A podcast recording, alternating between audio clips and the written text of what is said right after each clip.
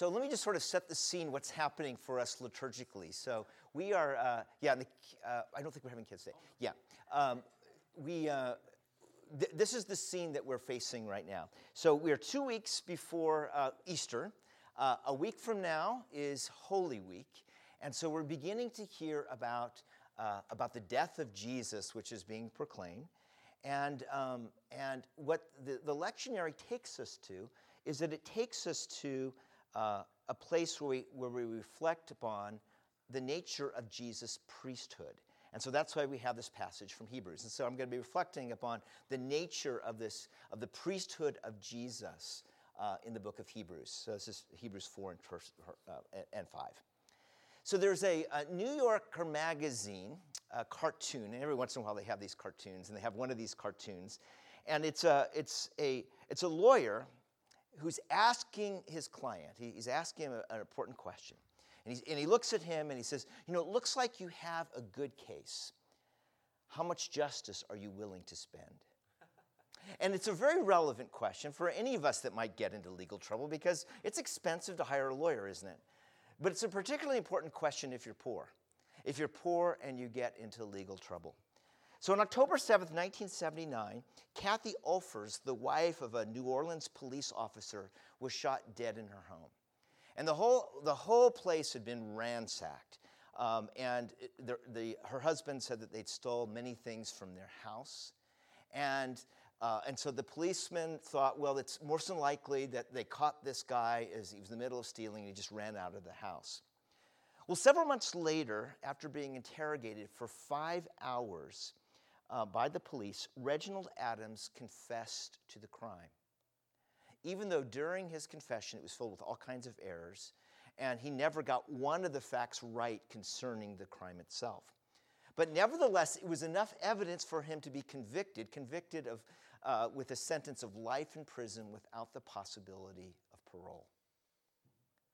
And then 34 years later, imagine this 34 years later in prison, he was finally exonerated. He had served a sentence that he didn't deserve at all. And we might be asking this question why would, would he have been convicted of a crime that he had nothing to do with at all? And it came down to that there were just a lot of mistakes that his attorneys made. Now, I'm going to tell you something that may be a shock to you, but not all attorneys are the same. They're not all the same. It matters who represents you.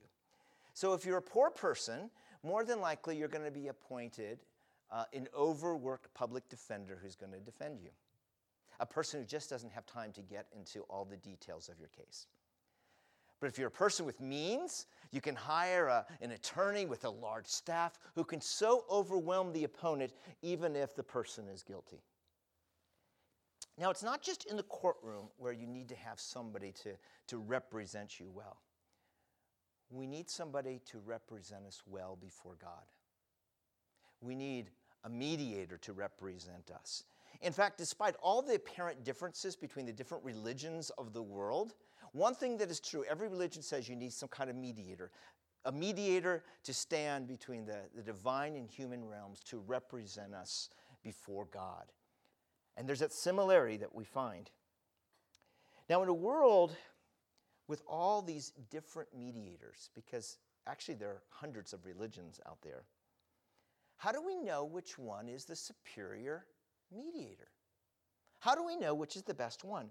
And so it's a question actually that's being asked uh, by the readers uh, of the book of Hebrews. So, what we have in Hebrews are Jewish Christians who are contemplating leaving the church, going back to the synagogue, because they question the efficacy of Christ's atoning work on the cross. Now, today, many people, and you'll come across them actually quite a bit, you know, you knock on doors, you talk to people just in daily life. People contemplate leaving the church all the time. And why do they leave? Well, oftentimes they leave because they feel like they've been hurt. You know, something, someone has been hurt by the pastor or somebody else in the church or they leave because you know they conclude you know what? They're all just a bunch of hypocrites. You know their, their lives are no different than anyone else. And so people contemplate leaving the church all the time. And the book of hebrews speak, seeks to speak to those people. It seeks to speak to those who are thinking about jumping ship and, and going for, for something else, either going back into the world or, or going back to their old face. Because the crux of the argument of the book of Hebrews is this that Jesus, the Christ, is the best priest, the best mediator for humankind. Now in Hebrews 4:14 that we just got through reading, Jesus is called a great high priest. Now, so what do we mean when we call Jesus a priest? Because priest now, it, has all kinds of connotations, the word priest, uh, in this world today, and not necessarily positive ones, right? So, so what, what does it mean when we call Jesus a priest? Well, according to Hebrews 5.1, a priest is one appointed to act on behalf of men in relation to God. And so the priest acts as a mediator between humans and God, okay? So the priest is that mediator, okay? And to understand that role further, I want us to look at Leviticus chapter 10, verses 10 and 11, and that'll be projected. And what these are, these are instructions that, G, that God actually gives to the priest. So he's speaking to the priest, saying, okay, this is what your role is going to be, okay? And this is what he says. He says, You are distinguished between the holy and the common, between the unclean and the clean. And you are to teach the people of Israel all the statutes that the Lord has spoken to them by Moses. And so the priests, one of the roles of the priests is they were to maintain distinctions distinctions between right and wrong, distinctions between sacred and common. Why? Why was that so important? Because human beings have this tendency to want to blur things. We want to, we want to get rid of distinctions. We want to embrace everything, right? It's all good. I think that's, that's the way, reason we use that expression a lot, because we just want to embrace it all. It's all good. And priests do exactly the opposite. They maintain distinctions between what is right and what is wrong. And we see this priestly role in Jesus' life on occasion after occasion. Let me just give you a couple examples. So, you remember the time when Jesus goes in the temple and he, and he overturns all the tables? Why is he doing that? Because he's trying to maintain the distinction between sacred space and common space. This was the temple, and it was to be kept sacred. Or, or why did he challenge the Pharisees on how they were interpreting the commandment to honor your father and your mother. Because he wanted to make maintain a distinction between the commandments of God and the traditions of men. And so these are examples of Jesus' priestly role. He's acting as a priest when he engages in, in these kinds of things. But Jesus is not just an ordinary priest, he is a great high priest, is what Hebrews says. So, in the religion of the Israelites, the high priest was the chief religious official. And he belonged to the Jewish priestly families that traced their paternal lineage to, to Aaron. Aaron was the brother of Moses. And so, if you're from that family, then you would become the, the high priest. Well, as a great high priest, though, Jesus is distinct from the, the priests of, of, of Aaron because, Hebrews says, of his exalted state. This is what Hebrews says. Because unlike other high priests, he has passed through the heavens and he now sits at the right hand of the Father. So, what does that mean for us? You know, so here's Jesus. He holds this noble position. Can he possibly grasp our station in life? Can he possibly understand us? You know, so he's exalted. He sits at the right hand of the Father. Uh, uh, you know, he's, he's concerned about making distinctions. But can he understand us? Can he understand us? How can he possibly, how can he possibly have our best interest in mind if he's so high and so exalted? How can he understand sinners like you and me? Isn't he just going to be more concerned about maintaining those distinctions that priests do? it wasn't just those addressed in the book of Hebrews who questioned if Jesus was the one who best represented them.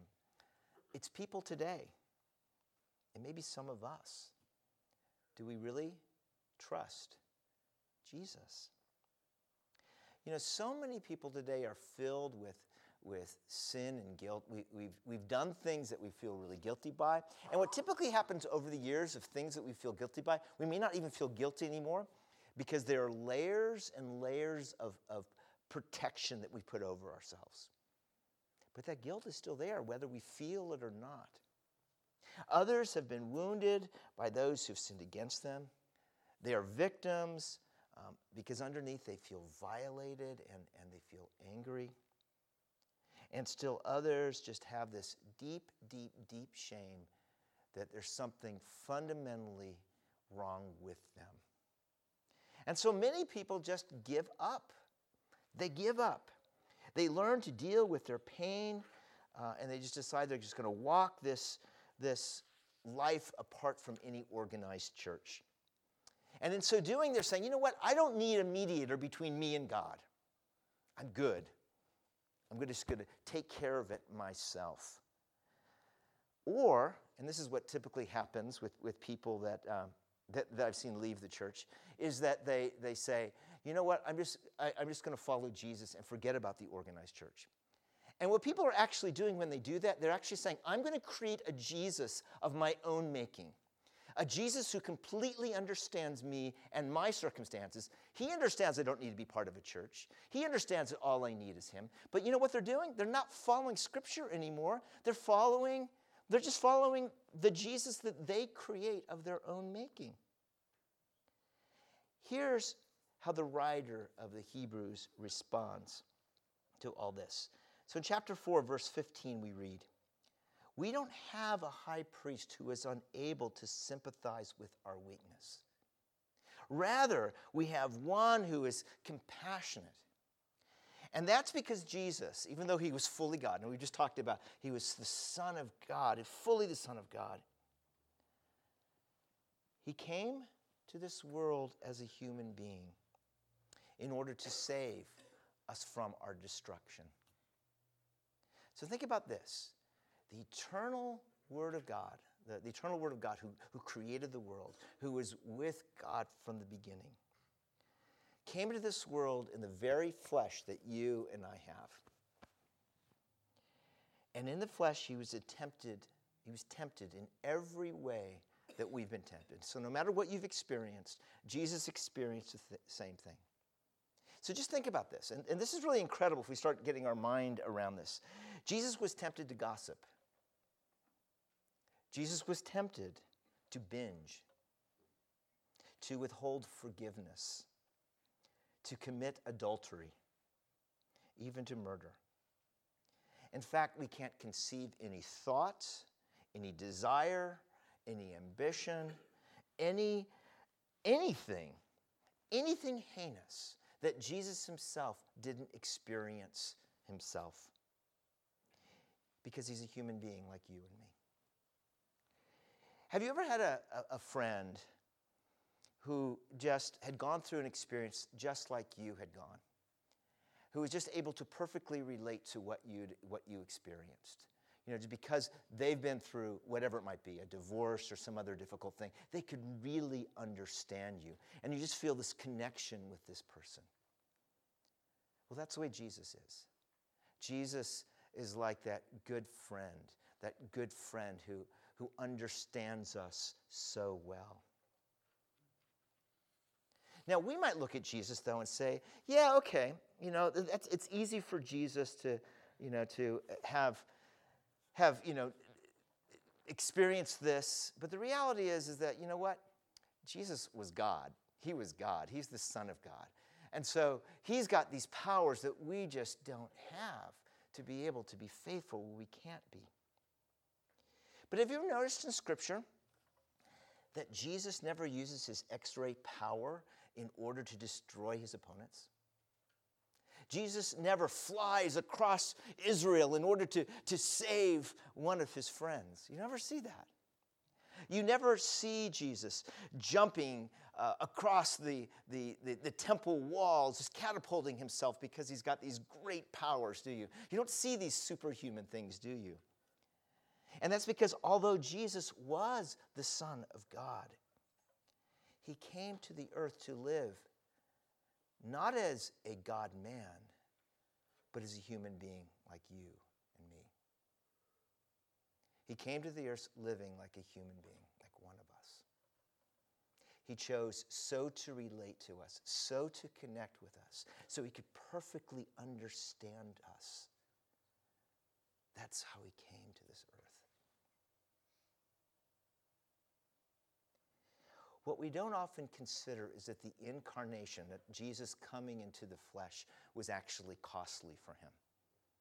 It actually cost him something. In Hebrews 5 8, we read something strange. Jesus learned obedience through what he suffered. Jesus learned obedience through what he suffered. Now, we know that Jesus was perfectly obedient in his life. That's what the scriptures say. In fact, Hebrews 4 5 tells us that though he was tempted in every way that we were, he is without sin. And that means, as Jesus encountered fresh circumstances, like we do, his unfailing obedience to the Father's will was tested again and again. He was tempted over and over again to rebel against the Father, not the least of which was the night before his crucifixion. He was tempted to rebel against the Father. Jesus learned obedience in the sense that he came to fully appreciate what conforming to God's will involved as a human being on earth who constantly confronts opposition to the will of God. See, he understands what we experience. Because every time we attempt to do what is right, there's something always that opposes us, isn't there? We seek to God's will, and yet there's something that always wants to stand against us from doing that. And Jesus understands that because that's what he experienced. And as he did, his obedience in the flesh revealed his holiness. Because even though he was tempted, he never gave in. He is the perfect high priest for humanity because he was tested in every way. And yet he always obeyed the Father. So, whatever it is that you're facing today, and you know what? We, I know that, you know, in a group like this, people are facing all kinds of things. Whatever you're facing today, I, I want you to just meditate on these words. I'm going to project this. This is uh, Hebrews 4:16. And it's simply this. Let us then with confidence draw near to the throne of grace, that we may receive mercy and find grace to help us in time of need.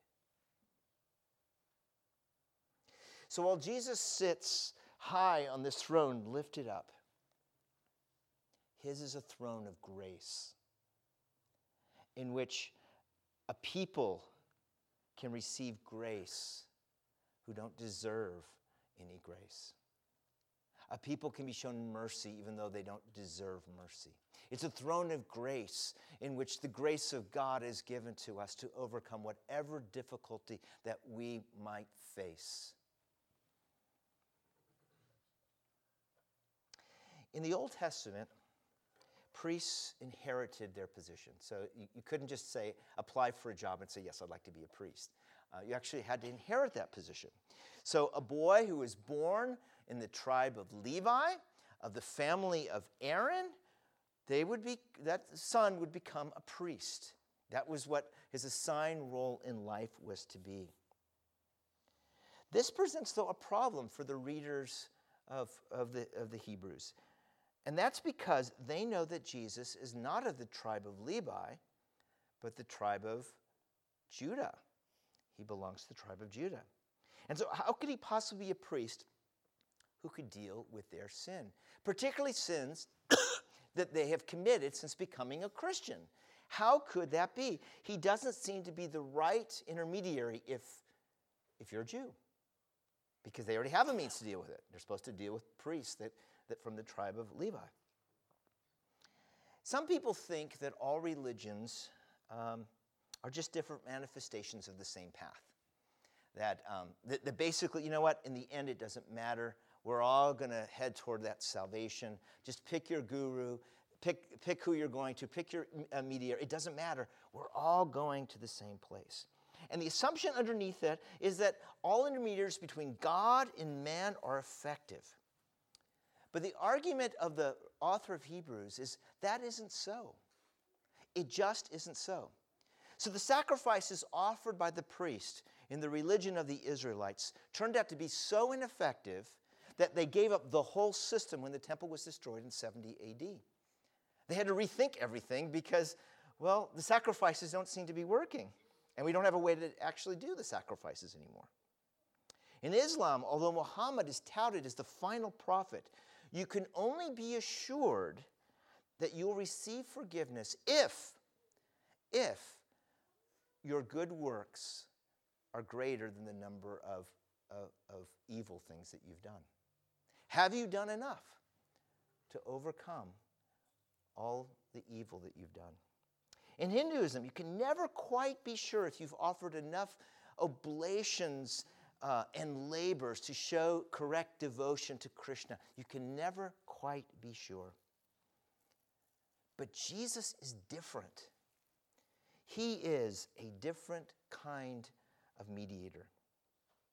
So in Hebrews chapter 7, so this is a few chapters from where we read, the author lays out the reasons why Jesus' priesthood is superior to that of the Levitical priesthood. And he does this, as he does this, I think you can almost hear the, the, the Israelites whom this book is addressed saying, Really? Really? Is that really true? How could his priesthood be superior to the established priesthood in the Torah through Moses' brother Aaron? How could that possibly be the case? And the author of Hebrews will make two arguments for the superiority of Jesus' priesthood. And here's the first one. So here's the first one that uh, is is, of the arguments. Only Christ's one perfect sacrifice is sufficient. Only Christ, one perfect sacrifice is sufficient. So here was the problem with the old system, so the, the problem with the Levitical priesthood in the Old Testament. So, so sacrifices would be required, and every day you would offer sacrifices. So the priest would come, and first he would make a sacrifice for his own sins. Because why? He was a sinner. And then after he made those sacrifices, then he would offer sacrifices for the people. But that wouldn't be the end of it. The very next day, because, well, what? We sin. He would have to do the same thing. He would offer sacrifices for his sin, and then he would offer sacrifices for the sins of the people. But the effects of the sacrifices would never stick new sacrifices would constantly be required because of the sins that continue to just build up day by day. And so another priesthood was superseded. And that's what the Old Testament begins to point to through the prophets. The priesthood of Jesus is superior because he doesn't have to offer new sacrifices in perpetuity, because he offered himself as one holy, innocent, and unstained sins for the sins of the world. His sacrifice doesn't need to be repeated because he offered his body once and for all for the sins of the world. So the priest became the victim, the priest became the sacrifice. He himself, his was a complete sacrifice, and his priesthood is complete, is what the book of Hebrews will argue. Now, the second reason for the superiority of Christ's priesthood that, that, um, that Hebrews will talk about is that Jesus is a permanent priesthood. That Jesus Christ is a permanent priesthood. It is a, his priesthood is a permanent priesthood. So, Levitical priesthood required many priests. Death brought an end to the, end to the priest, though. So, what would happen when a priest died? Well, then his son would take over, right? And then, the, and then when he would die, another, another would take over. And so, over the span of several generations, there would be many, many priests. In fact, you'd have to keep having these priests. But unlike the Levitical priesthood, Jesus belongs to a priesthood that is eternal. It never comes to an end. So, in Jesus' permanent priestly position, he always lives to make intercession for his people. Even right now, he is interceding for each person here. Even now, as he sits at the right hand of the Father in glory, he's remembering you. He's interceding for you. And this means the priesthood of Jesus is living and active today. It's not like the priests of the past who have come and gone. Yes, Jesus died. But three days later, he rose from the dead. He appeared to more than 500 people, and then he ascended to heaven to sit in glory. If all the religions and all the religious leaders are just alternative priests who lead people to the truth, why are they all dead and Jesus is still living? The priesthood of Jesus is like no other because it's a living priesthood. It's a living priesthood that continues to today. And so you can always count on him because he is not a way, but the way to the truth and the life. Let's pray.